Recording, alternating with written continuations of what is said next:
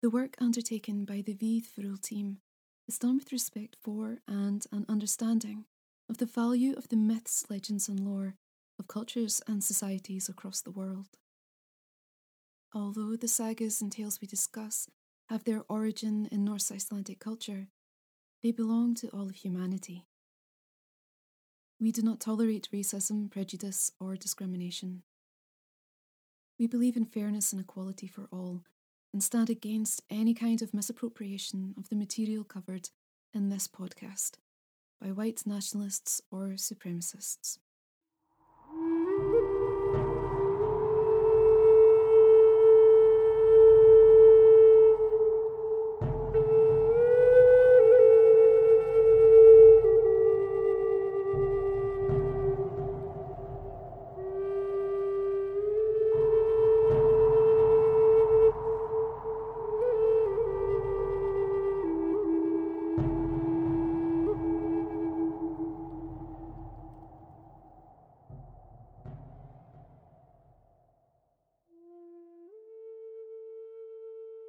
Víðförul, the women pioneers in the Vinland sagas, a special series of the Myth, Legend, and Lore podcast.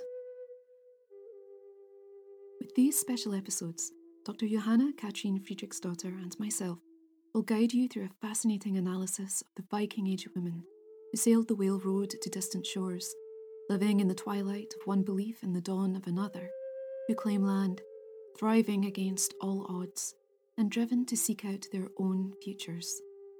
They are Víðförul, the women pioneers in the Vinland sagas.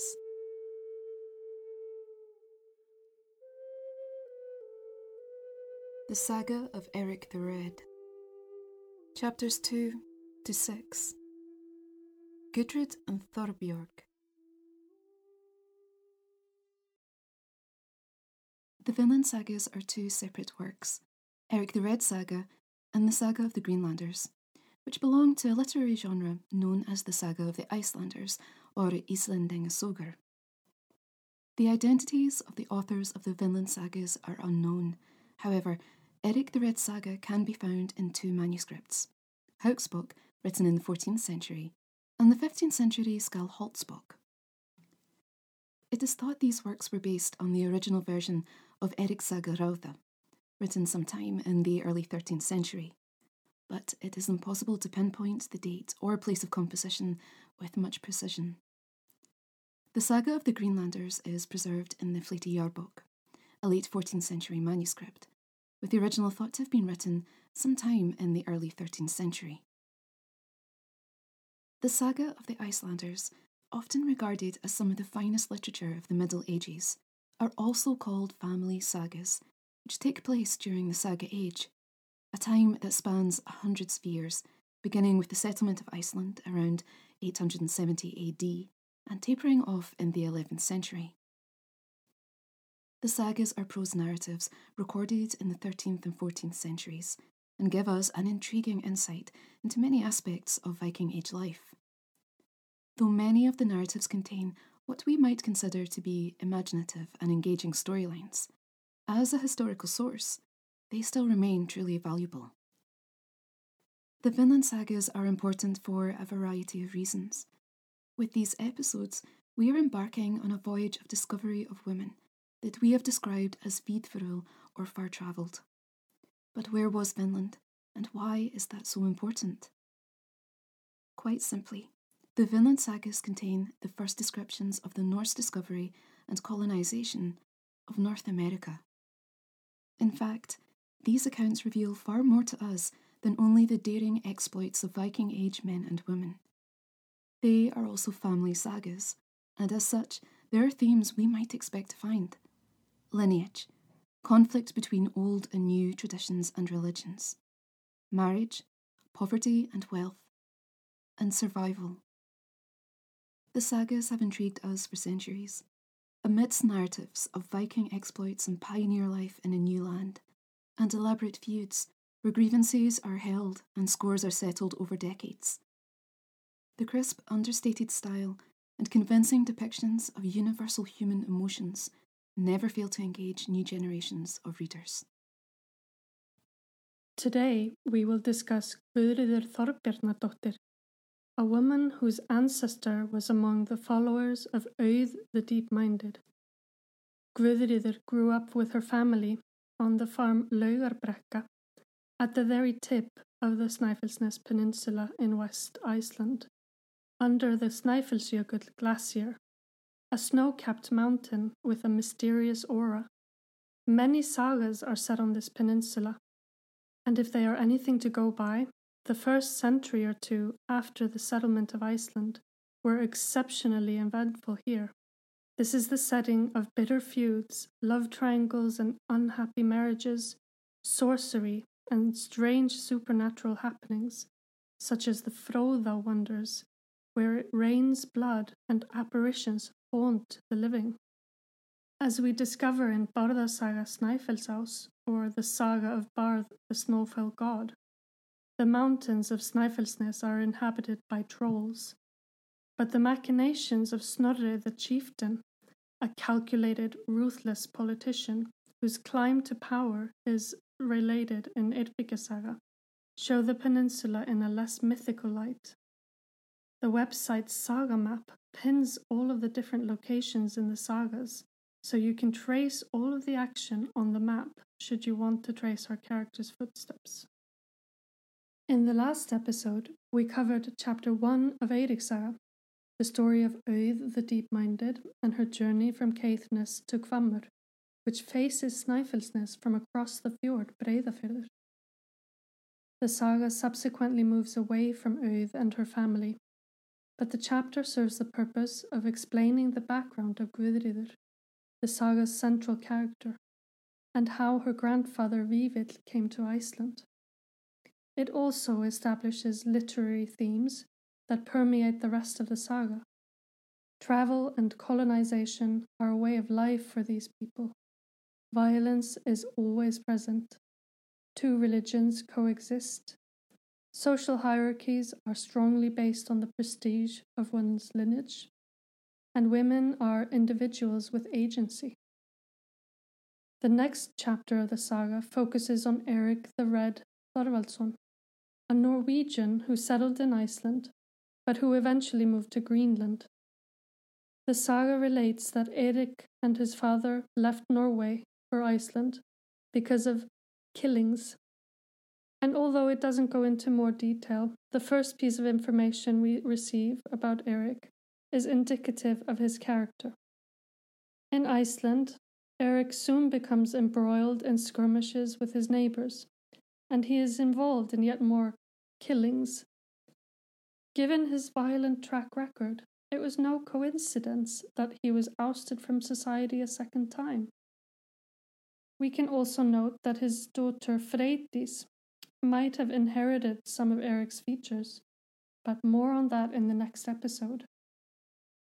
A convicted murderer, Eric now goes into hiding, and soon after he sets sail and leaves Iceland in secret to avoid the revenge of his victim's relatives. He heads west to Greenland, where he spends three years exploring the land. After this time, he returns to Iceland to recruit people to come and settle with him, calling the place Greenland for, quote, Men would be the more readily persuaded there if the land had a good name. According to the saga, this is the beginning of the Norse colony in Greenland, which began approximately in the year 985, if this account of events is to be believed. After the interlude about Eric the Red, the saga returns to Snæfellsnes and the real heroine of Eirik Saga is introduced. Guðrid was the name of Thorbjorn's daughter. She was the most beautiful of women, and in every respect an excellent woman. Guðrid is said to be a skörungur in Old Norse, a word that literally means a poker for a fire, but it is often used in a positive sense about women that stand out for their assertive personality and this will become manifest later in the saga. But how old is she at this point? In sagas and poetry, girls are often introduced when they are around the age when it's time to get married, which seems to have been at between 14 and up to the late teens. In this context, it's not surprising that the saga soon turns to the question of Guðrið's marriage, relating a story about how a successful local sailor and tradesman named Einar asks her father Thorbjörn for her hand in marriage. Einar is said to be handsome, well mannered, and well dressed, perhaps overly so. He is described as a skartsmaður, a man of finery, which means someone who flaunts their wealth ostentatiously by wearing fancy clothes and jewellery. Before proposing, Einar secures the support of Thorbjörn's friend and neighbour Ormur. Ormur and his wife Halldís lived at Arnarstapi, which is just a stone's throw away from Guðríður's family farm Laugarbrekka. And they fostered Guðríð in her youth. Fostering relationships were a common way for Norse families to create bonds of mutual loyalty and support, and they were heavily regulated by law and custom. In the absence of much in the way of official institutions in Norse society, marriage was another way to form ties. The way marriage was organized made it primarily a business transaction between men and sometimes women. The bride's body and reproductive capabilities, along with any dowry she received, was exchanged for capital possessed by the suitor's family, such as material assets, political clout, or higher social status. Each new match created a set of important reciprocal duties between groups, so getting married wasn't a private matter between two people. It concerned their extended families, parents, grandparents, siblings, and any children they might already have. Norse laws afforded women more rights than many other ancient and medieval cultures, such as the right to inherit and own property, and to decide where they lived, but they had no formal say over who should be their life partner. Marriage was an institution of such importance that the adults in charge weren't about to leave any decisions in this regard to young people. In both sagas and laws, suitors wishing to marry approach the woman's legal guardian, often accompanied by their own fathers or uncles, or in this case, a friend of the family. If he, for it was usually a man, agrees to the match, the two of them settle on the amount of property each party brings into the marriage, along with other formalities such as the date of the wedding and the couple's home. This is usually all done without the woman's knowledge, and she only finds out that she is to be married after an agreement has been reached. She had no right to refuse the marriage by law unless she was a widow. But here Guðríður is only a young girl who has likely just reached marriageable age. However, the plan goes awry and Einar doesn't get the girl. Ormur brings up the proposal on Einar's behalf, but makes the strategic mistake to mention money, or more specifically, Thorbjörn's lack of it, and what a good thing it would be for him to get a rich son in law. Stung by this, the father vehemently rejects the suit although he had a golden opportunity to marry his daughter to a successful man who was able to provide her with security and perhaps help the family. Thorbjörn professes to be enraged at the thought of marrying Guðrid to the son of a slave, and he lambasts his friend Ormur for entertaining the idea of such a low match for her. Ironically, Einar's and Thorbjörn's fathers had both been freed from slavery, which arguably meant that they were social equals, but this is complicated by other factors, namely lineage, social status, and emotions. Einar's father is said to be very rich, but no further information is given about him. Whereas earlier in the saga, Thorbjörn's father, the enslaved Vífill, is said to have been high born, and he had been in the entourage of Auð the Deep Minded, who gave him freedom and land.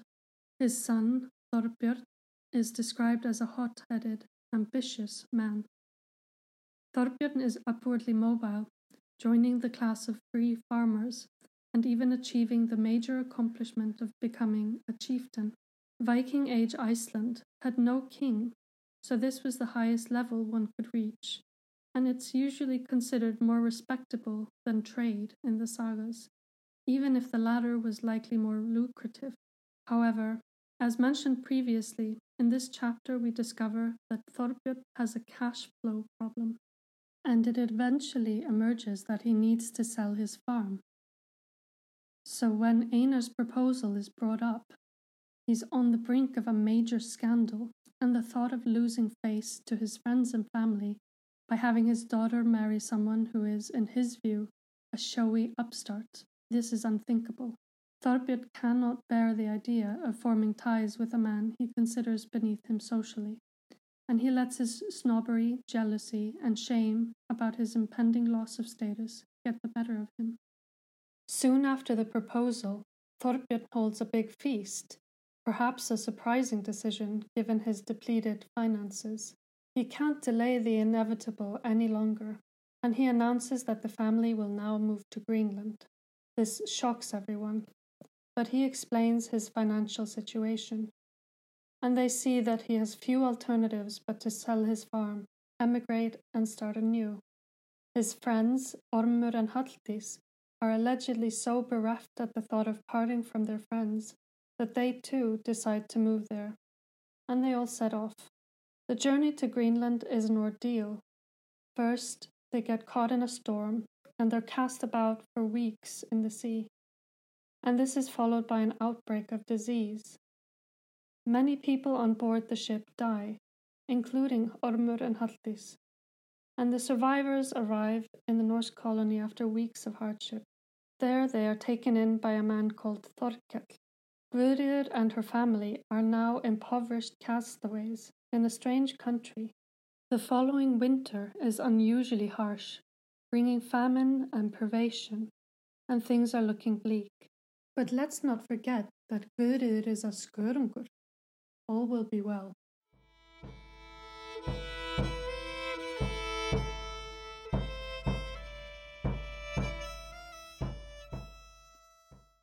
Famine. In those days befell such hard times in Iceland that naught like them had been known there. Well nigh all gettings from the sea, and all drifts came to an end and this went on for many seasons. Early on in the saga of the outlaw Grettir, we are told of a period of difficulty that lasted for many seasons, and it was a time of hardship felt by the whole community. Indeed, things were so grim that a fight breaks out between men who have come to claim the body of a dead whale that is washed ashore after a storm. The importance of the carcass is due to the amount of meat and blubber that might be salvaged and preserved. The design of Viking ships appears to have been a disadvantage when hunting whales at sea, and so settlers began to depend on these creatures coming ashore as driftage. The fight between Thorgils Magsson, a kinsman of Grettir's father Asmund, and the troublesome foster brothers Thorgeir and Thormund escalates into bloodshed and death. In Eirik Saga Rauða, we are presented with another example of a beached whale as a welcomed answer to starvation though it has an altogether different outcome. The expedition to Vinland of Gudrid and her husband Thorfinn Karlsefni runs into trouble when, being preoccupied with exploration, the group fails to ensure they have enough provisions to last the winter, which turns out to be very harsh indeed. The body of a whale, the likes of which they have not seen before, lands on the Straumsfjord coastline. The group butcher the carcass and cook the meat, but quickly fall ill after consuming it. We will return to this interesting event in a later episode of the series. The colonisation of uninhabited or uncultivated lands presents many obstacles for the would be settler. A very real danger was the failure of crops, dwindling food supplies, and famine. Such a scenario could be utterly devastating to a community on an outpost as far removed from its mother country as Iceland was. At one point, before Greenland was settled by Eric the Red, Iceland would have been the most remote colony on a map of the Viking world. When Iceland was settled by the colonists, their arrival disturbed what was a delicate ecosystem. In the last episode, we discussed the landscape rich, fertile inland dales, foresty lowlands, and impressive mountain peaks. The gradual exploitation of Iceland's natural resources began to take its toll. Deforestation and overgrazing meant the land had little time to recover or prepare for the seasons ahead. Quite simply, Iceland differed from the colonies in Scotland and Ireland, where the ecosystem was far less fragile and recovered well from agriculture, allowing a community to grow and expand. Let us consider a possible chain of events that Jesse Byock explains exceptionally well in his book The Viking Age in Iceland.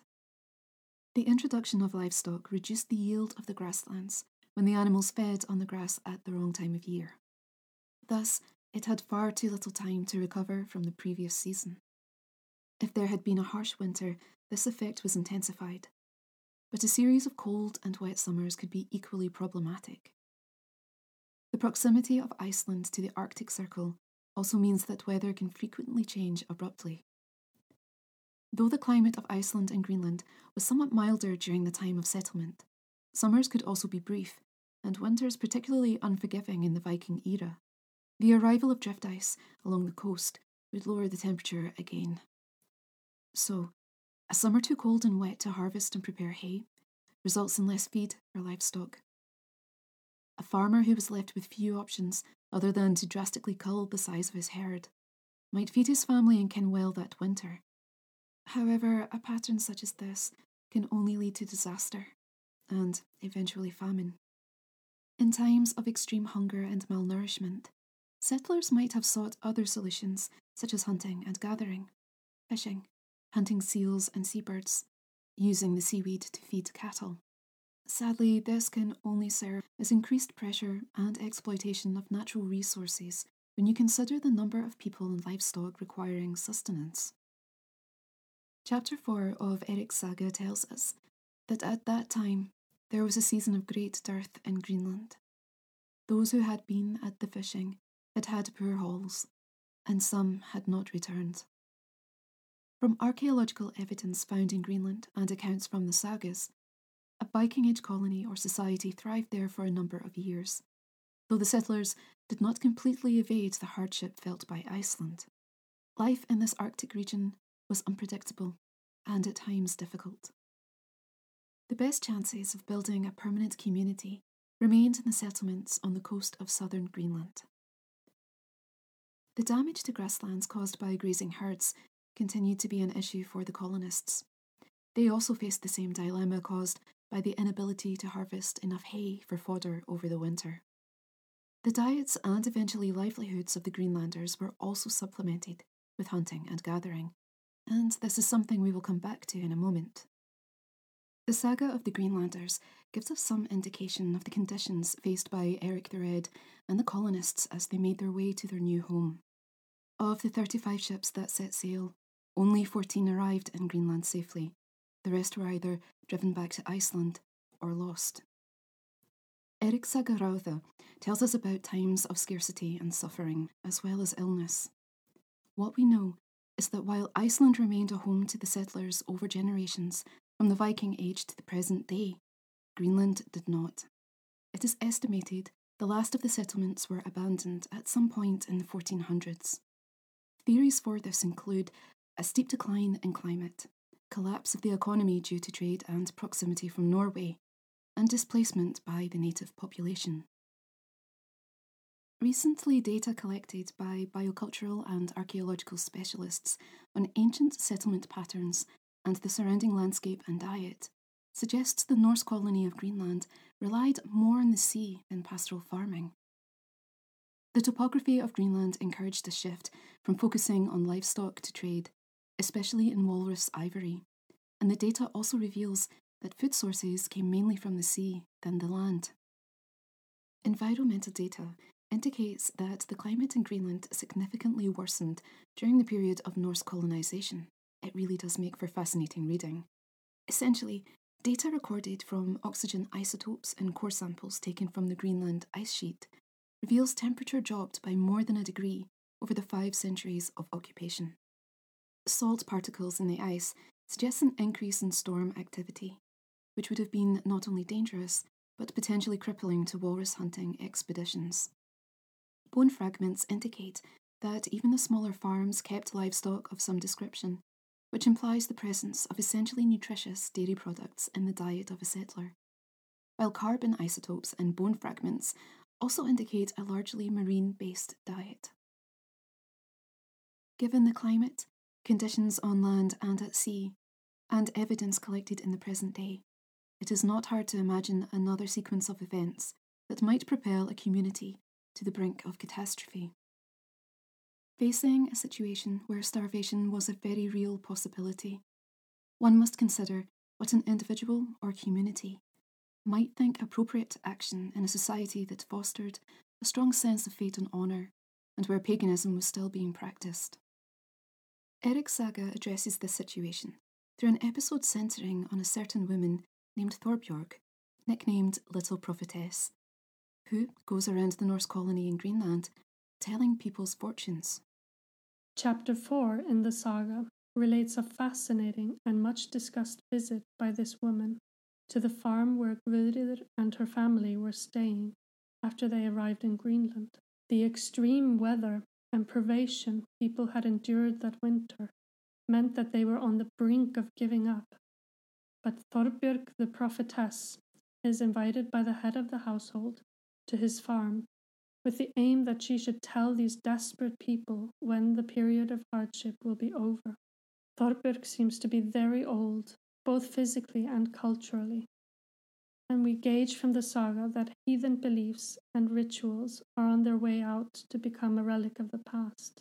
But old habits die hard, and once the prophetess arrives, we are given many details about the reverent welcome she is afforded, including being invited to sit in a high seat with a pillow filled with feathers, and she is given a meal of goat's milk porridge and offal stew. Thorbjörg's exotic outfit is intricately described, and she has various paraphernalia, including a staff with a copper alloy knob and gems, and catskin gloves which associate her with Freya, who had a cart drawn by cats.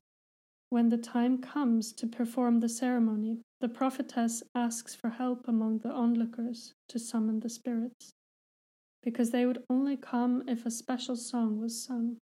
We will get to Guðrid's involvement in the ceremony in a minute, but let's take a closer look at what traditions might have been behind this literary representation of a pagan ritual written by a Christian monk centuries after the conversion.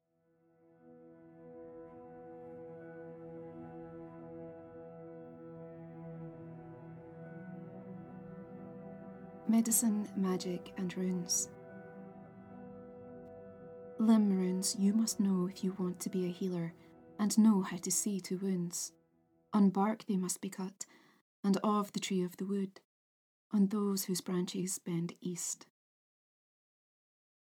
The Lay of Sigdrifa. The survival of folklore tales concerning healing, rituals, practices, and traditional treatments or remedies gives us a glimpse of how medicine and magic were once closely associated long ago. Collectors and archivists of such lore observe that at one time the healer's notion of illness was that it was of supranormal origin, caused either by preternatural beings, demons or devils, or a person with exceptional powers. It could be said that wise folk, so called for their skills, knowledge, and abilities, had somewhat of an ambiguous position in a rural society, but the services of seers and healers were often highly valued. Having the ability to either harm or heal came with complications.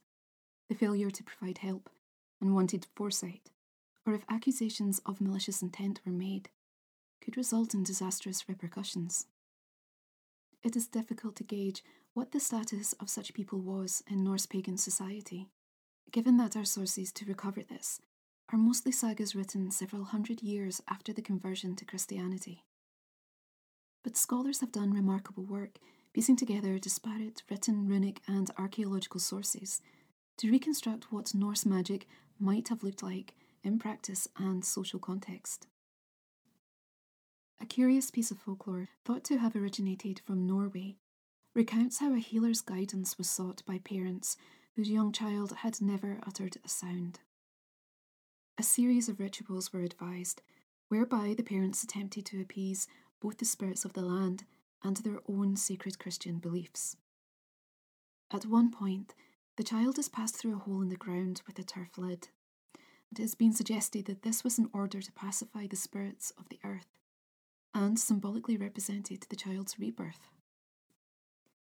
The fascinating folklore of the semi nomadic Sami, a people indigenous to northern Scandinavia, Finland, and northwestern Russia, reveals the concept of sickness spirits.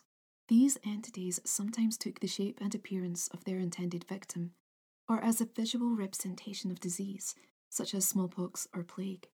Folk tales collected by Emilie Demant Hatt, an ethnographer who travelled with the nomadic reindeer tribes and recorded her encounters from 1907 until 1916, also reveals beliefs to counteract the intentions of said spirits that ultimately came from the everyday world the Sami inhabited. There is an intriguing connection between the Norse and the Sami, who are often regarded as possessing great ability as sorcerers. Though the two societies were geographically close to one another, their distinct cultures differed in many ways language, mythology, and social history, for example. The role of the Jotnar in ancient Norse myth and their relationship with the gods undoubtedly prompts a consideration of whether these myths represent encounters between Norse and Sami groups. A paper by Else Mundal suggests that Skadi, a Jotun goddess associated with bow hunting, skiing, winter, and mountains, who seeks revenge for her father Thiazi's death and marries Njorth, whom she mistakes for Balder, might have been modelled on a Sami woman. The Volva, like the Noaidi Sami shaman, and thought to assist in matters of healing and foresight, has also been described as a Jotun. In the mythological poem Voluspa, the god of wisdom Odin awakes the seeress from the dead, offering her tokens in order to gain her knowledge of events to come. The seeress begins to reveal the creation of the world, the gods and beings inhabiting it, and eventually Ragnarok, when the gods will do battle with their foes, among them the Jotnar. In the sayings of the High One, or Havamal, Odin, who is ever seeking knowledge, sacrifices himself so that he might learn the secrets of runes and spells. The section of the poem called Runetal, or Odin's Rune Song, concentrates on the origins of the runes, and the imagery contained in these verses is particularly striking. Runes formed the ancient Germanic alphabet before the adoption of the Latin alphabet. Variations include the elder and younger Futhark used in Scandinavia and the Anglo Saxon Futhorc. In Old English, rune means a secret or mystery. In Old Norse, it means secret wisdom or writing. Runes were sometimes used to mark personal objects such as a bowl or a comb, or carved into markers recording the name of someone who had travelled to a certain place, and rune stones, or memory stones in the Havamal, which were erected to honour the deceased, bearing inscriptions with their names and who sponsored the stone. Examples of the impressive memorials can be found across Scandinavia and Britain, but especially in Sweden, where stones such as the Rök rune stone, containing around 760 characters, are located. The Icelandic sagas contain many scenes involving sorcery, spells, and chants used to either heal or harm an individual. In Egil's saga, our hero comes to the aid of Helga, a young woman who is suffering with a wasting sickness.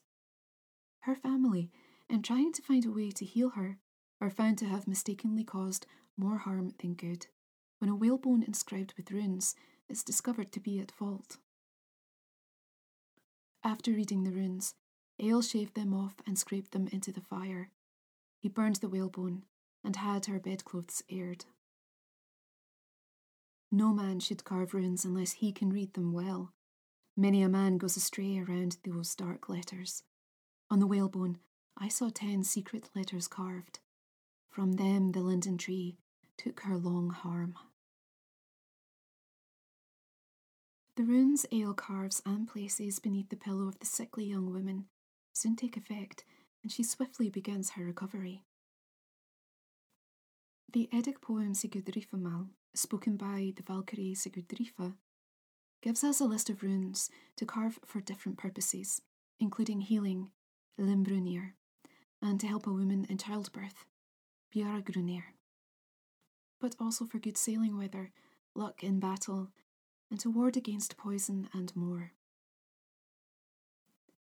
Written probably around 1400 by an unknown Icelandic scribe, Grettir's saga is a story of an outlaw who faces many a foe, be they alive, dead, human, or otherwise. The character of Thurid, who is the foster mother of Grettir's nemesis, is said to have been skilled in the practice of magic when in her youth. When she is introduced into the tale, we are reminded that Iceland is now a Christian country. However, the law allowed for sacrificing and pagan rites to continue in private.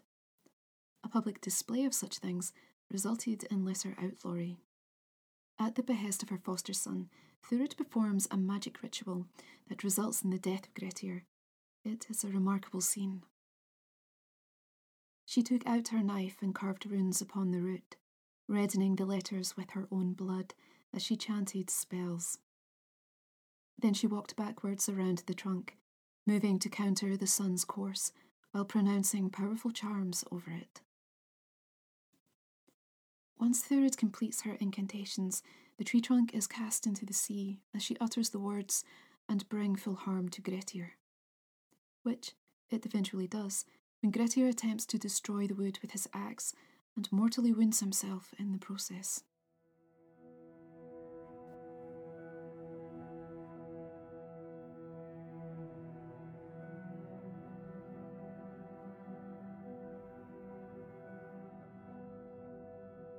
While this is an example of magic being used for a malevolent purpose, the use of magic was not objectively evil, according to Norse sources, and it is rather represented as among several tools that were available to people.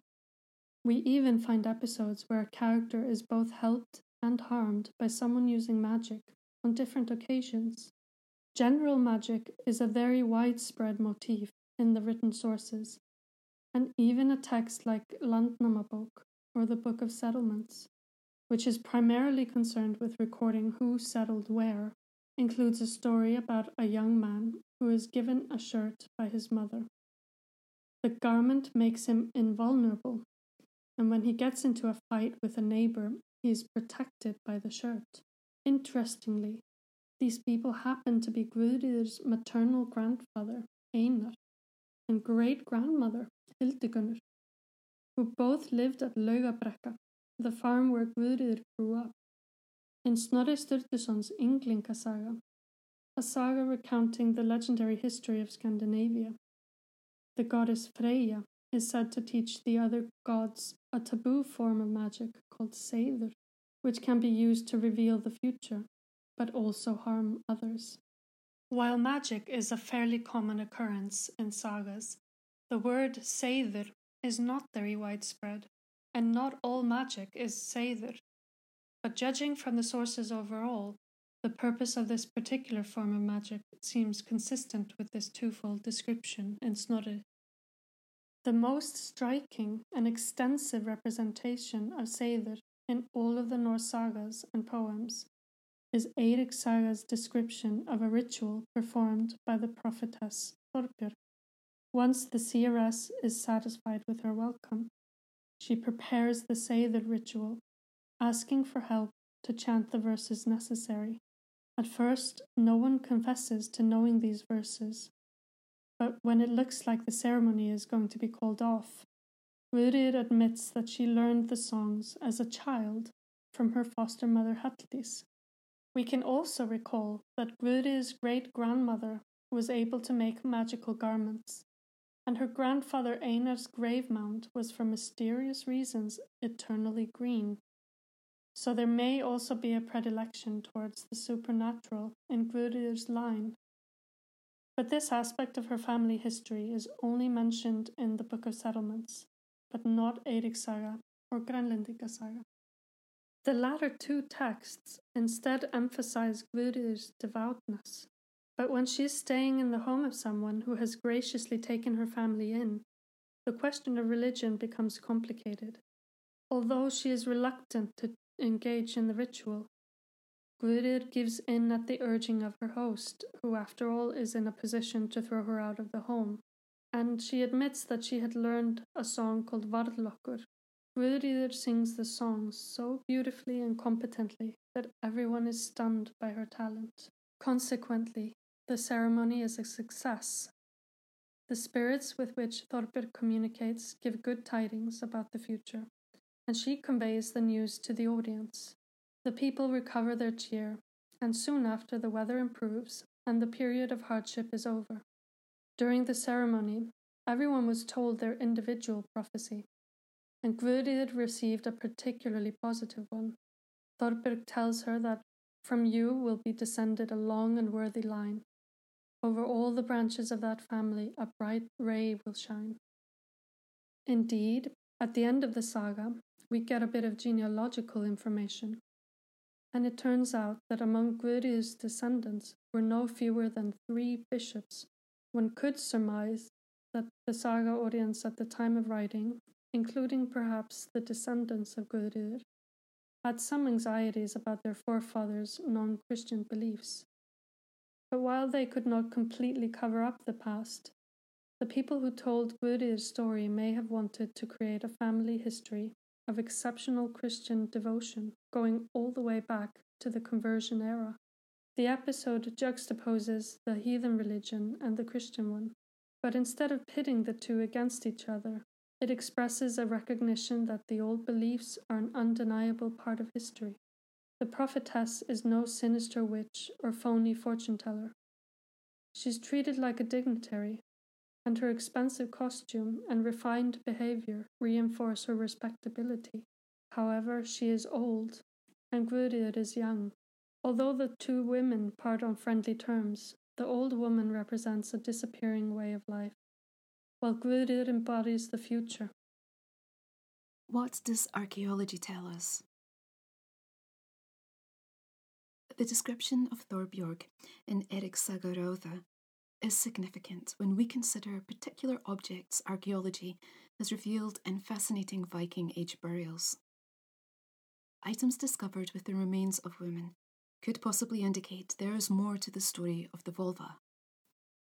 While grave goods may well give us clues as to the faith of those who have been buried, and be seen as the possessions of the deceased, it is also possible they may have been gifts from loved ones or tokens of respect from mourners, or they may have been necessary items required by the deceased in the afterlife. However, there are burials where no grave goods are recovered at all. With this thought in mind, let us take a look at specific finds and burials. We shall begin with a grave that was uncovered near Hobro in Denmark, or the ring fortress of Fyrkat. It is thought the fortress was established sometime around the year 980, during the reign of Harald Bluetooth. Excavations in the 1950s revealed evidence of oak posts and a turf embankment with a circumference of nearly 450 metres. Though the construction and subsequent recreation of the fortress is impressive, it was the discovery of a cemetery with a total of 30 graves in various states of preservation that revealed something rather exciting the grave of a woman who may have been a seeress or a volva. The woman was buried in the body of a horse drawn carriage, and her clothing indicates she could have been of noble status. Fine blue and red cloth adorned with gold thread. There were grave goods that might be expected, such as scissors and spindle whorls. However, other items far more curious, such as silver rings on the woman's toes, a white lead belt buckle, and two bronze bowls from Central Asia. Still more curious was the partially disintegrated iron rod or wand with bronze fittings, a purse containing henbane seeds, a small box containing owl pellets and bird bones, and a small amulet shaped like a chair. The discovery of the seeds and the possible uses of henbane has drawn considerable attention. Also known as Hyoscyamus niger, black henbane, or stinking nightshade, the cultivation and use of this plant can be traced back to the ancient Greeks. Pedanius Dioscorides, author of De Materia Medica, a pharmacopoeia of medicinal plants written between 50 and 70 CE, served as a physician in the Roman army and recommended the plant both for its sedative and pain relieving qualities. Scholars, botanists, and a variety of articles found in medical journals have explored the medicinal uses of henbane as an analgesic, antispasmodic, and sedative. Due to the toxicity of the plant, it would have been essential to take great care in its preparation and application. Another burial of interest was found in Köpingsvik on the Swedish island of Öland, where runestone slabs have also been recovered. Grave goods accompanying a woman wrapped in a bearskin included a pitcher or jug from Central Asia, a bronze cauldron from Western Europe, and an iron staff 82 centimetres in length with bronze ornamentation. Affixed to the top of the staff, a depiction of a house. The burial was found within a stone ship setting, whereby the grave is surrounded by stones or slabs in the shape of a boat or a ship which was an early burial custom in Scandinavia. In Hagebyhöga, Östergötland in Sweden, a remarkable grave of a Viking Age woman was excavated by archaeologists. The woman had been laid to rest with a carriage, horses, Arabic bronze jugs, and an iron wand or staff. However, the grave also contained a small piece of silver jewellery that appears to represent a woman adorned with a large necklace. It has been suggested the image might depict the goddess Freya and the necklace Brisingamen.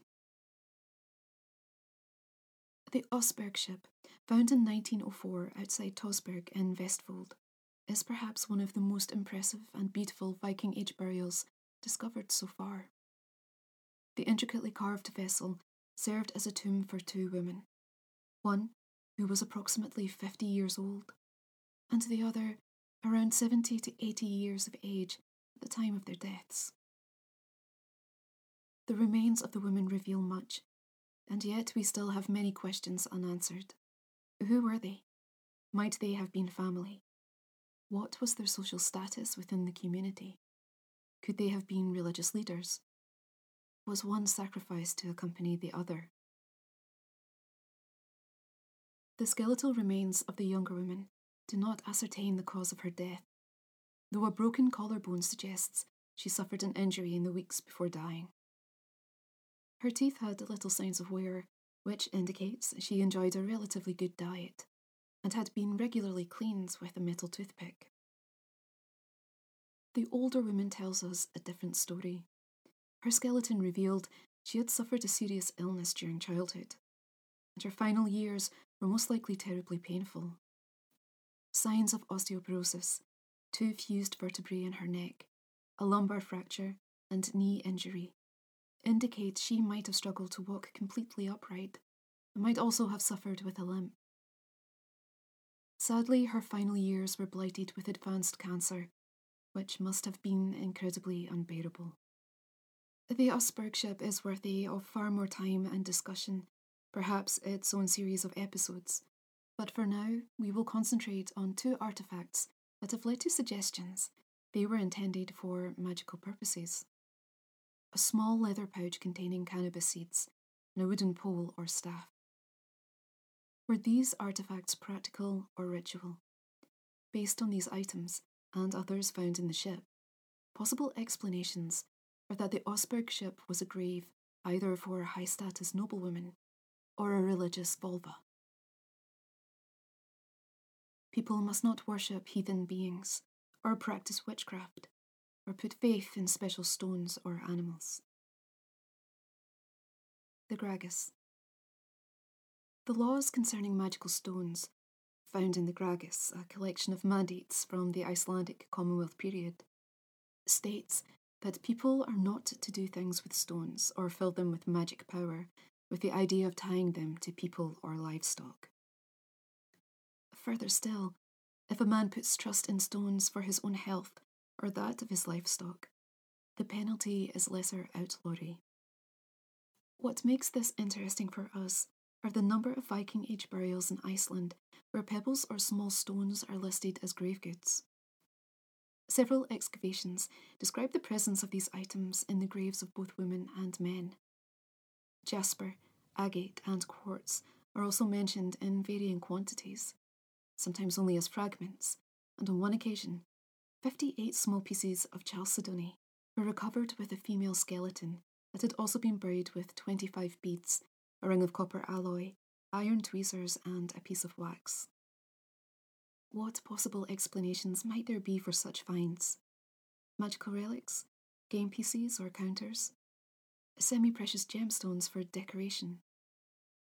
Many graves contain jasper, which might well have been used as whetstone for sharpening knives and other implements. Though we cannot be certain of the reasons behind these artifacts being included in the graves of women and men from the Viking era, it is important to acknowledge that these items held some value or meaning, perhaps to the deceased, a family member, or mourner.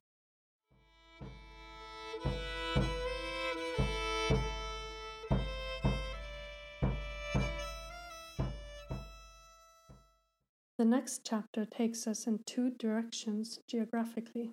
On one hand, we learn about Eric the Red's son, Leifr, and his travels east to the Hebrides, where he has an extramarital affair with Thorgunna, a high-born woman who also turns up in Eyrbyggjasaga. Leifr also goes to Norway, where he becomes the retainer of Olafur Tryggvason, the missionary warrior king of Norway. Leifr agrees to evangelize the Christian faith in Greenland. But on his way there, his ship drifts off course, and he arrives in a mysterious land with self sown wheat fields and grapevines. He quickly manages to get back to Greenland, and many people convert to Christianity at his urging, including his mother Theodhildur, who had a church built, whereas his father clings on to the old gods and he's given the cold shoulder by his wife as a result. People don't just hear tidings of Christ, but also of this marvelous land to which Leifr had drifted. And an expedition of twenty men sets off to try to find it again. They have no luck with the weather, and they come back in the autumn after futilely sailing around the Atlantic for weeks. But we sense that big events are on the horizon. Meanwhile, in Greenland, Another son of Eric the Red, Thorstein, proposes marriage to Guðríður, and this time Thorbjörn gives his consent. Apparently, the son of a serial murderer, who is nevertheless descended from freeborn men of Norway, was more acceptable to him than Guðríður's first suitor. Or perhaps Thorstein was a better man than his father. At any rate, the two of them get married and move to a place called Lýsufjörður, or Ameralik in Greenlandic. This place was in the so-called Western settlement, near present-day Nuuk, whereas the saga's action had until now been in the Eastern settlement, which was further south. In Lýsufjörður, Guðríður and Thorstein cohabit at a farm with another couple, a man also named Thorstein and his wife Sigriður. But hardship is a constant part of life in Greenland, judging from the saga and it is not long before a pandemic breaks out among the Norse colonists, and most people fall ill, though Guðríður herself is spared. A major concern in the saga is that the dead be buried in a proper burial in consecrated ground.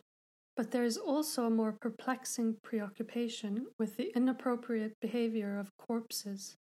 As the disease ravages the community, Sigriður, the other woman, has a promontory vision where everyone who has died from the illness so far appears outside the farmhouse. But the group also includes Thorstein, Guðríður's husband, who is still alive. Sigriður dies that night and her body is placed in a coffin.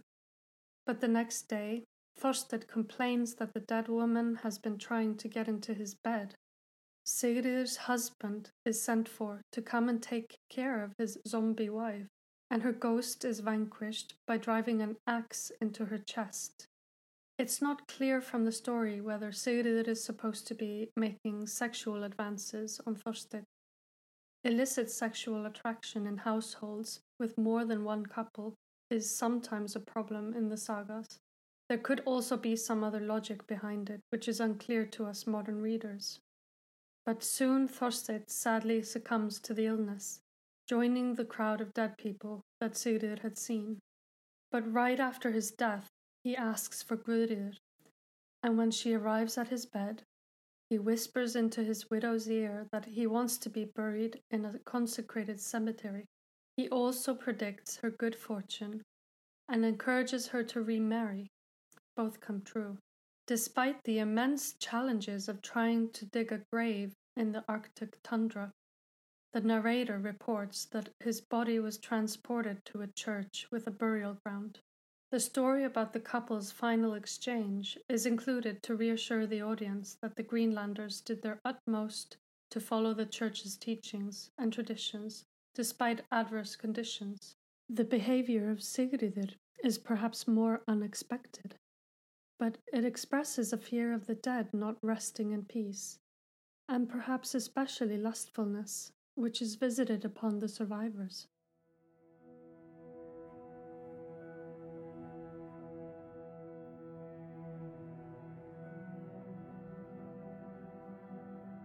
In her short life, Guðríður has survived her family becoming destitute, a terrible ocean journey across the North Atlantic, the loss of her foster parents and first husband, famine, a pandemic, and sundry violent and difficult personalities. The saga narrator does not do much in the way of explicitly reminding us about how immense these challenges were. And we have to keep in mind that despite the matter of fact style, living the Viking life must often have been anything but fun and exciting. In the next episode, we will hear about yet more dramatic events in the life of Guðríður and learn about how she remarried and joined another expedition to this mysterious land in the west. Another character who will feature prominently is Freydís, the daughter of Eric the Red, whose standoff with the natives in the west is one of the most memorable scenes in the sagas. If you enjoyed the material we covered in this episode, you can visit our website vidforul.wordpress.com to find more information. Listen to the previous episodes of the Myth, Legend, and Lore podcast, or pick up a copy of Valkyrie, The Women of the Viking World.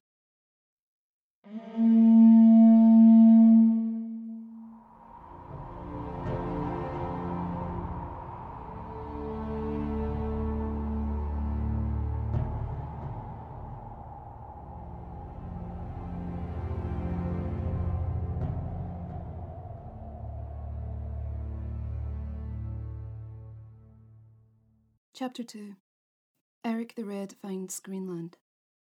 There was a man named Thorvald. He was a son of Asvald Ulfsson, Ox Thorir's son. His son's name was Eric.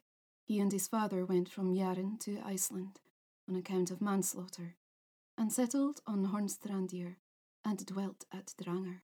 There Thorvald died, and Eric then married Thorhild, a daughter of Jorund Atil's son, and Thorbjorg Shipchest, who had been married before to Thorbjorn of the Haukdal family. Eric then moved from the north and cleared land in Haukdal and dwelt at Erikstadir by Vatnshorn. Then Eric's thralls caused a landslide to fall on Valthiof's farm, Valthiof's Stadir. Eyjolf the Foul, Valthiof's kinsman, killed the slaves near Skidsbrekkr above Vatnshorn. For this Eric killed Eyjolf the Foul, and he also killed Juling Hrafn at Lake Leikskalar. Geirstein and Odd of Jorvi, Eyjolf's kinsmen, conducted the prosecution for the slaying of their kinsmen, and in consequence, Eric was banished from Haukadal. He then claimed the islands Brukey and Ikni, and dwelt at Tradir on Sudri the first winter. It was at this time that he loaned Thorgest his bedstead boards. Eric afterwards went to Igni and dwelt at Ericstad. He then demanded his bedstead boards back, but did not retrieve them. Eric then carried the bedstead boards away from Brida Bolstad, and Thorgest gave chase.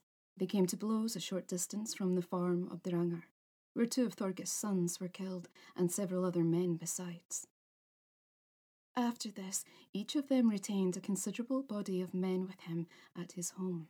Styr gave Eric his support, as did Eyjolf of Svini, Thorbjorn, Vifil's son, and the sons of Thorbrand of Altafjord, while Thorgest was backed by the sons of Hord the Yeller, and Thorgir of Hitterdal, Aslak of Langadal, and his son Illugi. Eric and his people were condemned to outlawry at Thor's Thorsnessthing. He equipped a ship for voyage in Eriksvag, while Eyjolf concealed him in the Munarvag when Thorgest and his people were searching for him among the islands. He said to them that it was his intention to go in search of that land which Gunbjorn, son of Ulf the Crow, saw when he was driven out of his course westward across the main and discovered Gunbjorn's skerries. He told them he would return again to his friends if he should succeed in finding that land. Thorbjorn and Eyjolf and Styr accompanied Eric out beyond the islands, and they parted with the greatest friendliness. Eric said to them he would render them similar aid, so far as it might lie within his power, if they should ever stand in need of his help. Eric sailed out to sea from Snæfellsjökull Glacier and arrived in Greenland at that glacier which is called Blaserk. From there he sailed to the south, so that he might ascertain whether there was habitable land in that direction. He passed the first winter at Eriksey, near the middle of the western settlement. In the following spring, he proceeded to Eriksfjord and selected a site there for his homestead. That summer, he explored the western uninhabited region, remaining there for a long time and assigning many local names there. The second winter he spent at Eriksholm beyond Hvarfsgnipa. But the third summer he sailed northward to Snæfell and into Hrafnsfjord. He believed then that he had reached the head of Eriksfjord. He turned back and remained the third winter at Eriksey at the mouth of Eriksfjord. The following summer he sailed to Iceland and landed in Breidafjord. He remained that winter with Ingolf at Holmlatr. In the spring, he and Thorgest fought together, and Eric was defeated. After this, a reconciliation was effected between them.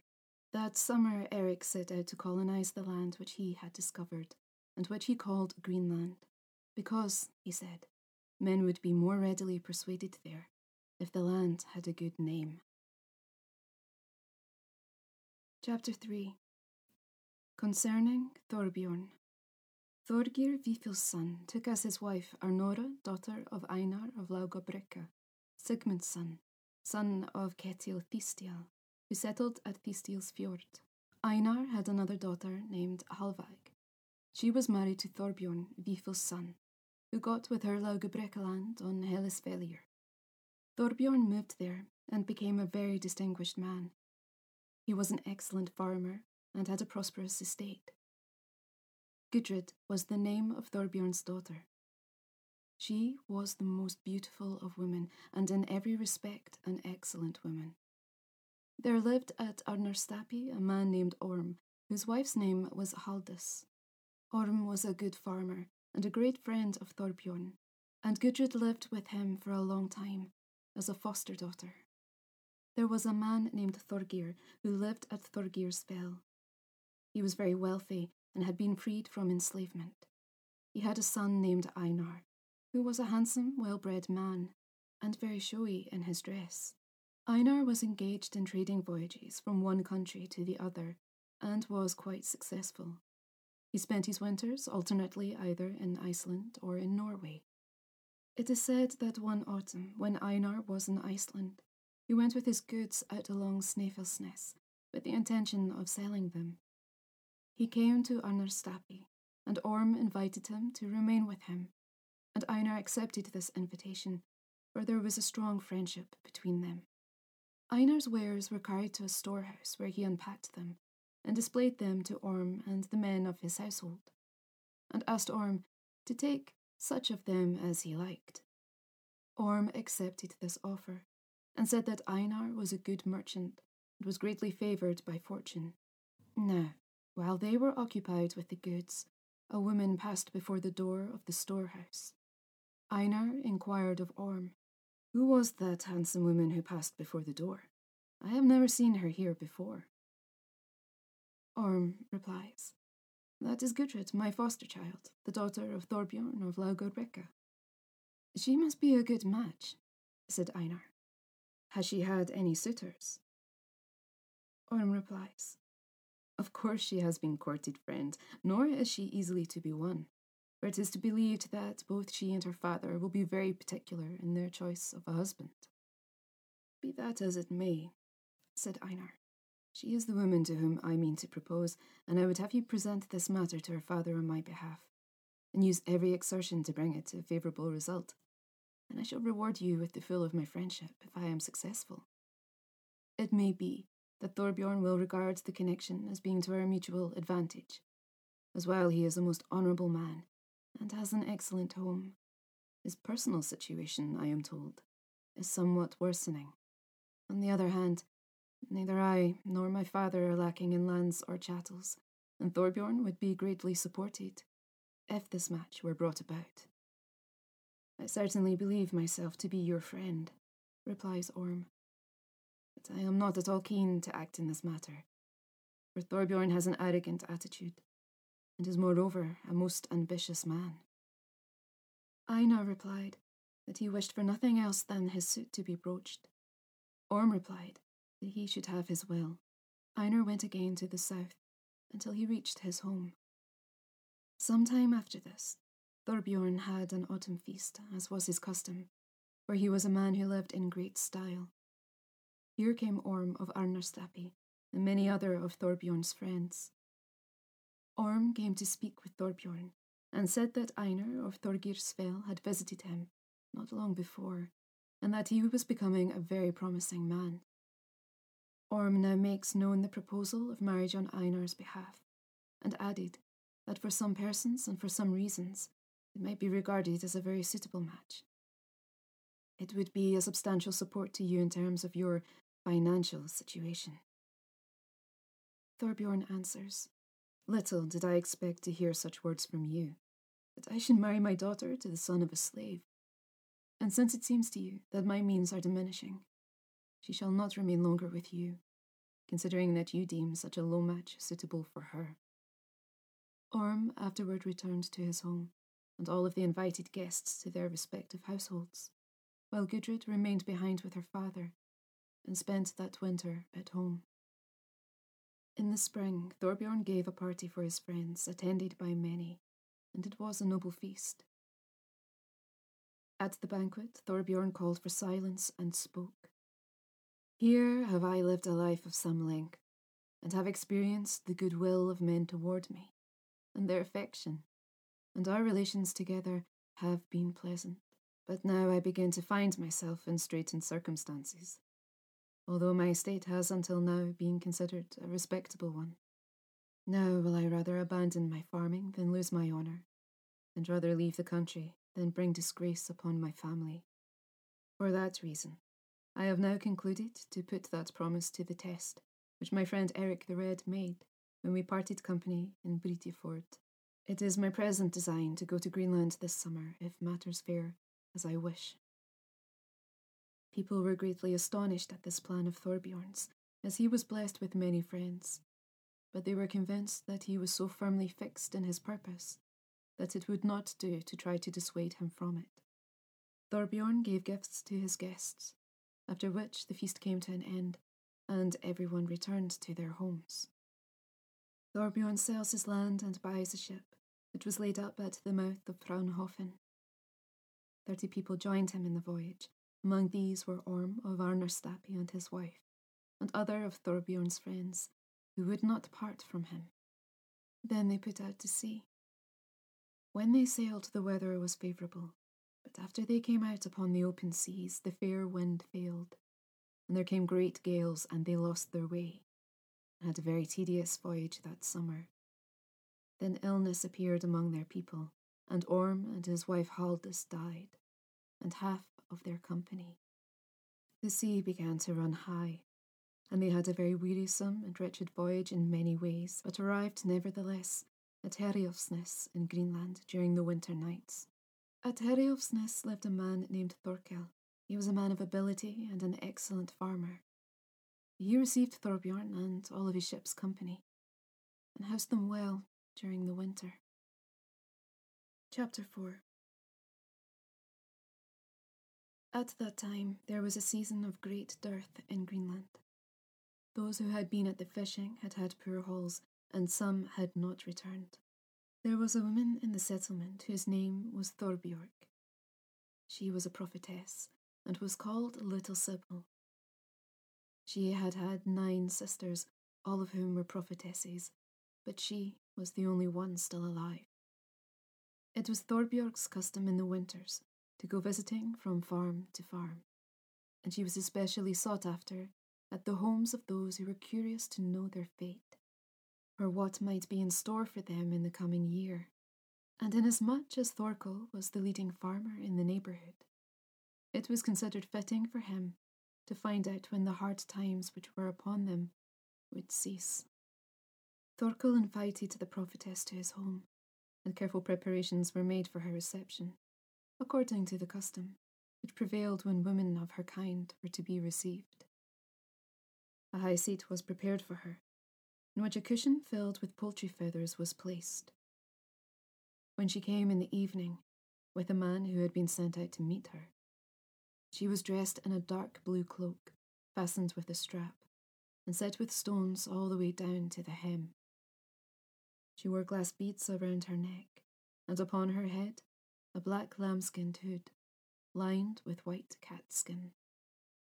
She carried a staff, upon which there was a knob ornamented with brass and set with stones. Circling her waist, she wore a charm belt, and attached to it a great skin pouch in which she kept the charms which she used when she was practicing her sorcery. She wore upon her feet shaggy calfskin shoes with long, tough latchets, upon the ends of which there were large brass buttons. She had catskin gloves upon her hands, which were white inside and lined with fur. When she entered, all of the folk felt it to be their duty to offer becoming greetings. She responded to the salutations of each individual, according to how the person appealed to her. Farmer Thorkel took the sibyl by the hand and led her to the seat which had been made ready for her. Thorkel asked her to run her eyes over man and beast and home. She had little to say concerning all these. The tables were brought forth in the evening. It remains to be told what manner of food was prepared for the prophetess. A porridge of goat's milk was made for her, and for meat there was dressed the hearts of every kind of beast available there. She had a brass spoon and a knife with a handle of walrus tusk with a double hasp of brass around the haft. And from this the point was broken. And when the tables were removed, Yeoman Thorkel approaches Thorbjorg and asks how pleased she is with the home and the character of the folk, and how speedily she would be likely to become aware of that concerning which he had questioned her, and which the people were anxious to know. She replied that she would not give an opinion in this matter before the morning. After that, she had slept there through the night. And late the next day, such preparations were made as were necessary to enable her to accomplish her soothsaying.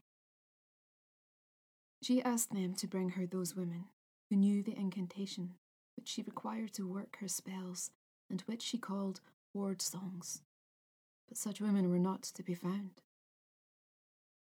Thereupon a search was made throughout the household to see whether anyone knew this incantation. Then says Gudrid, I am neither skilled in magic nor a prophetess, but my foster mother, Halldis, taught me in Iceland a chant that she called ward songs. Thorbjorg answered, Then you know more than I expected. Gudrid replies, This is an incantation and ritual of such a kind that I do not mean to lend it any aid, as I am a Christian woman. Thorbjorg answers. It might be so that you could give your help to the company here, still be no worse woman than before. However, I leave it with Thorkel to provide for my needs. Thorkel now urged Gudrid that she said she must comply with his wishes. The women then made a ring about, while Thorbjorg sat up on the platform raised for the ritual. Gudrid then sang the song, so beautifully and well that no one remembered ever before to have heard the melody sung with so fair a voice as this. The sorceress thanked her for the chant and said, She has indeed lured many spirits here. We think it pleasant to hear this song. Those that were accustomed to turn away from us previously and refuse to submit themselves to us. Many things are now revealed to me, which hitherto have been hidden both from me and from others. And I am able to announce that this period of famine will last not longer, but the season will mend as the spring approaches. The outbreak of disease, which has been plaguing you for long, will disappear sooner than expected. And you, Gudrid, I shall reward out of hand for the assistance which you have secured for us, since the fate in store for you is now all made manifest to me. You shall make a most worthy match here in Greenland, but it shall not be of a long duration for you, for your future path leads out to Iceland, and a lineage both great and illustrious shall spring from you, and a bright ray of light shall shine above your line. And now farewell, my daughter. After this, the people went to the Sibyl, and each asked for information about those things which they were most curious to know. She was very ready in her responses, and little of what she predicted failed to come true. After this, they came from a neighbouring farmstead to fetch her, and she departed. Thorbjorn was then sent for, since he had not been willing to remain at home while such heathen rites were being carried out. The weather improved speedily when the spring opened, even as Thorbjorg had prophesied. Thorbjorn equipped his ship and sailed away until he arrived at Brattahlid. Eric received him with open arms and said it was well that he had come there. Thorbjorn and his household remained with him during the winter, while quarters were provided for the crew among the farmers. And the following spring, Eric gave Thorbjorn land on Stokkanes, where a goodly farmstead was founded, and he lived there from then on. Chapter 5 Concerning Leif the Lucky and the introduction of Christianity into Greenland. Eric was married to a woman named Thorhild and had two sons. One of these was named Thorstein, and the other Leif. They were both promising men. Thorstein lived at home with his father and at that time there was no man in Greenland who was considered to have as much promise as he. Leif had sailed to Norway, where he was at the court of King Olaf Tryggvason. When Leif sailed from Greenland in the summer, they were driven, of course, to the Hebrides. It was late before they got fair winds from there, and they remained there far into the summer. Leif fell in love with a woman whose name was Thorgunna. She was of good family, and Leif noted that she knew more than a little. When Leif was preparing for his departure, Thorgunna asked to go with him. Leif asked whether she had the approval of her kinsmen. She replied she did not care for it. Leif responded that he did not deem it wise to abduct so high born a woman in a foreign country, and we so few in number. It is by no means certain that you will find this the better decision, said Thorgunna. I'll risk it all the same, said Leif. Then I tell you, said Thorgunna, that I am no longer a lone woman, for I am pregnant, and I declare it to be caused by you. I predict I will give birth to a boy in due course, and although you ignored this, I will raise the boy and send him to you in Greenland when he is fit to travel with other men. And I predict that you will get as much profit from this son as you deserve from our parting. Moreover, I mean to come to Greenland myself before the end comes. Leif gave her a gold finger ring, a Greenland mantle, and a belt of walrus tusk. This boy came to Greenland and was called Thorgils. Leif acknowledged his paternity. And some men will have it that Thorgils came to Iceland in the summer before the hauntings at Froda River. However, Thorgils stayed in Greenland after that. And there seemed to be something not altogether natural about him before it was all over. Leif and his companions sailed away from the Hebrides and arrived in Norway in the autumn. Leif went to the court of King Olaf Tryggvason. He was well received by the king, who felt that he could see Leif was a man of great accomplishments. On one occasion, the king spoke with Leif and asked him, Do you intend to sail to Greenland in the summer? That is my plan, said Leif, if it is your wish. I consider that a good plan, answers the king. And there you shall go on my errand, to proclaim Christianity in Greenland.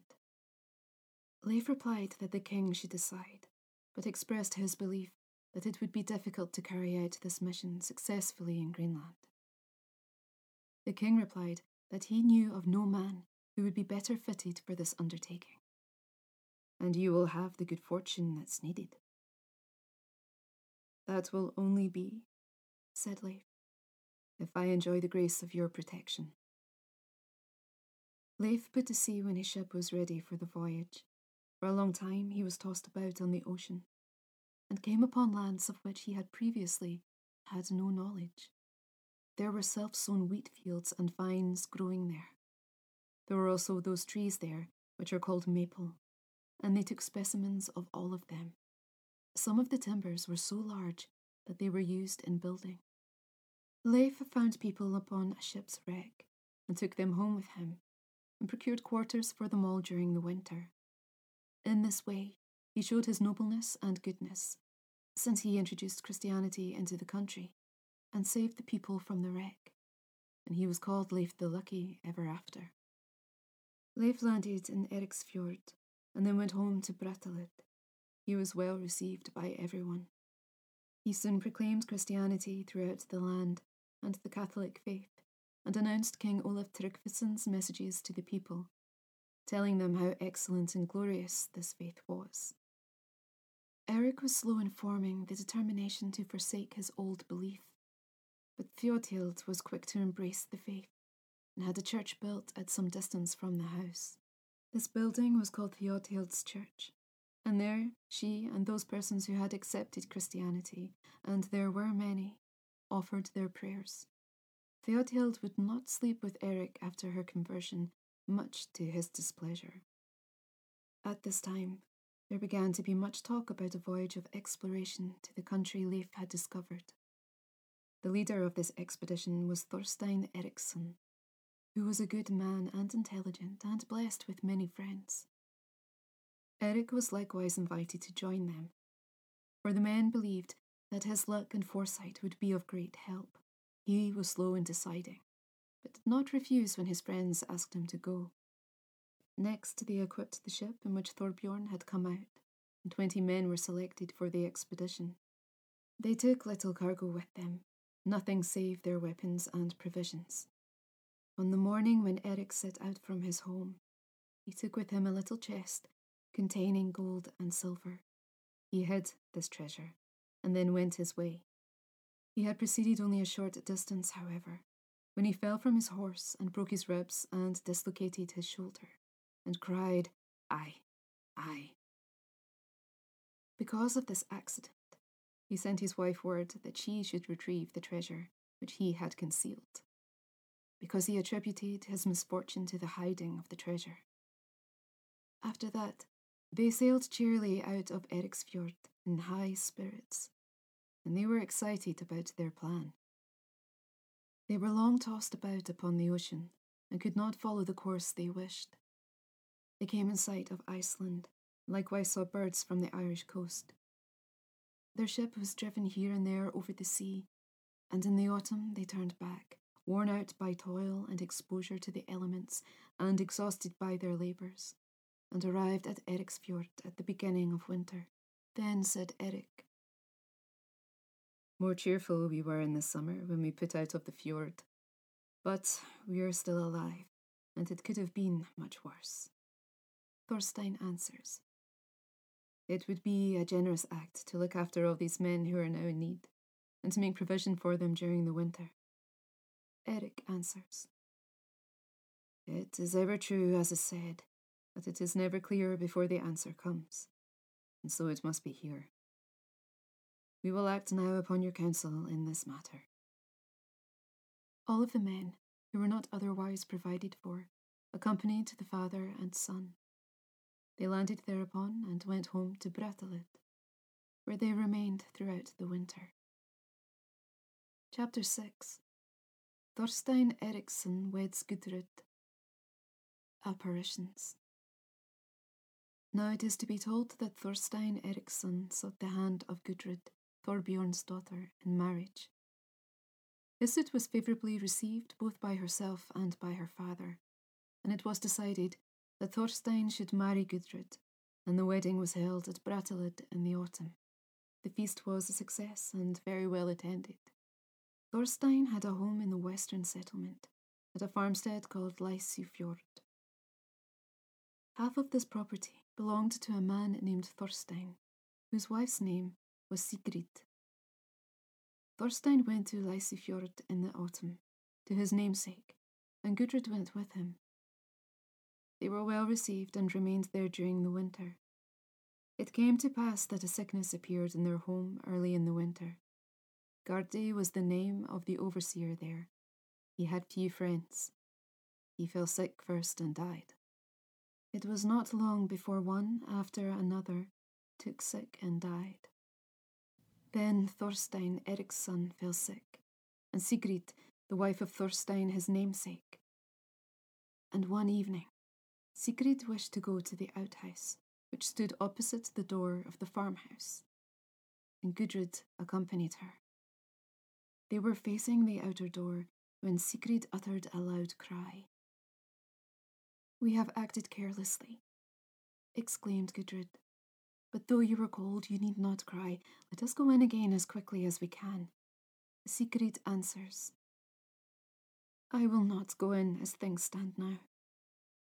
All of the dead folk are standing here in front of the door now. Among them, I see your husband Thorstein, and I can see myself there. And it is terrible to look upon. When this had passed, she exclaimed, Let us go now, Gudrid. I can no longer see them. The overseer had vanished from her sight, whereas it had seemed to her before that he stood with a whip in his hand, ready to whip the people. So they went in, and before the morning came, she was dead, and a coffin was made for her body. That same day, the men planned to row out to fish, and Thorstein accompanied them to the landing place, and at dusk he went down to check on their catch.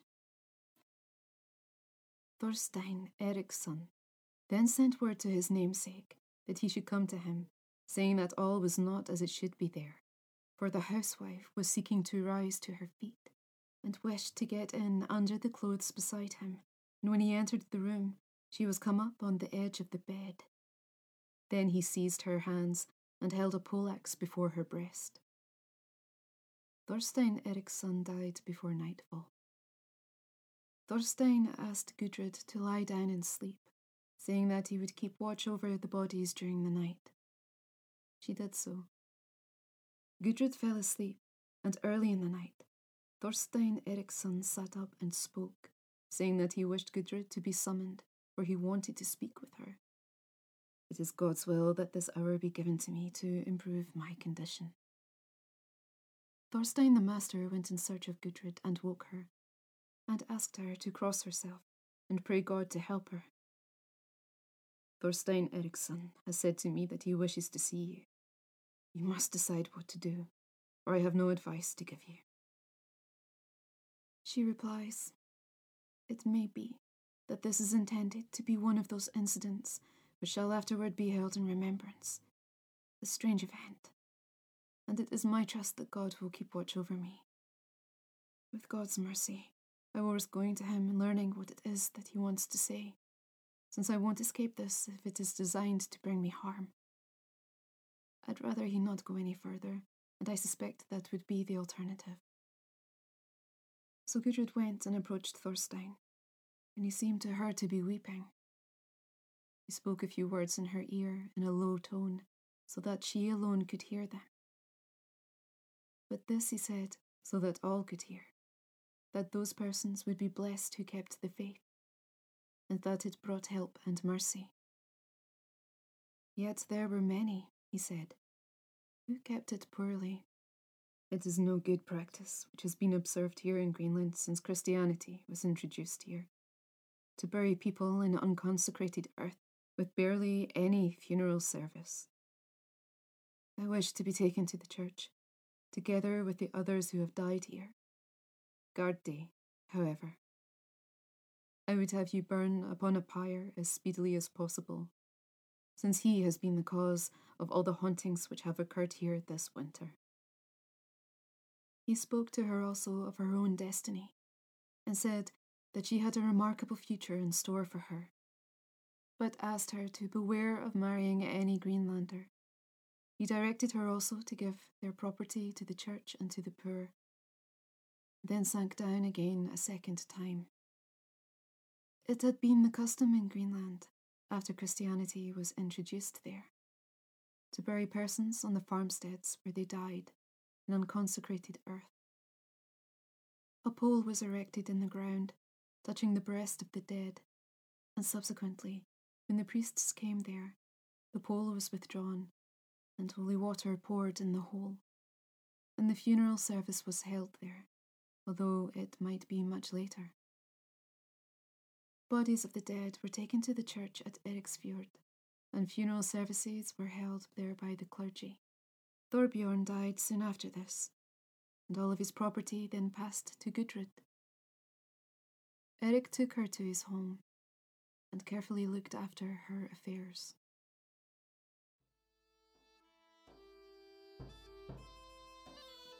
Thank you for joining us today. We hope you have enjoyed the beginning of Gudrid's story and her intriguing encounter with Thorbjorg, the little prophetess. Please feel free to get in touch and visit us on vidforul.wordpress.com, where you can find links and texts allowing you to follow the Vinland sagas and research these fascinating women and also the folktale Gullbrá og Skeggi i Hvammi, which Johanna has very kindly translated for us. The video release for episode 2 will be with you shortly, but in the meantime, we have some wonderful people to thank. The band Själ and Belen Prado kindly gave us permission to use their marvellous music, and we were delighted to share it with you. The Hands on History team allowed us to use the amazing photographs of their work our videos just wouldn't be the same without these images. And our portraits of the Vinland women have been provided by the exceptional artist Tiffany Kendra Clark. Links to these fantastic contributors will, of course, be in the show description. Take care for now, and join us again soon for more tales of women from the Vinland sagas.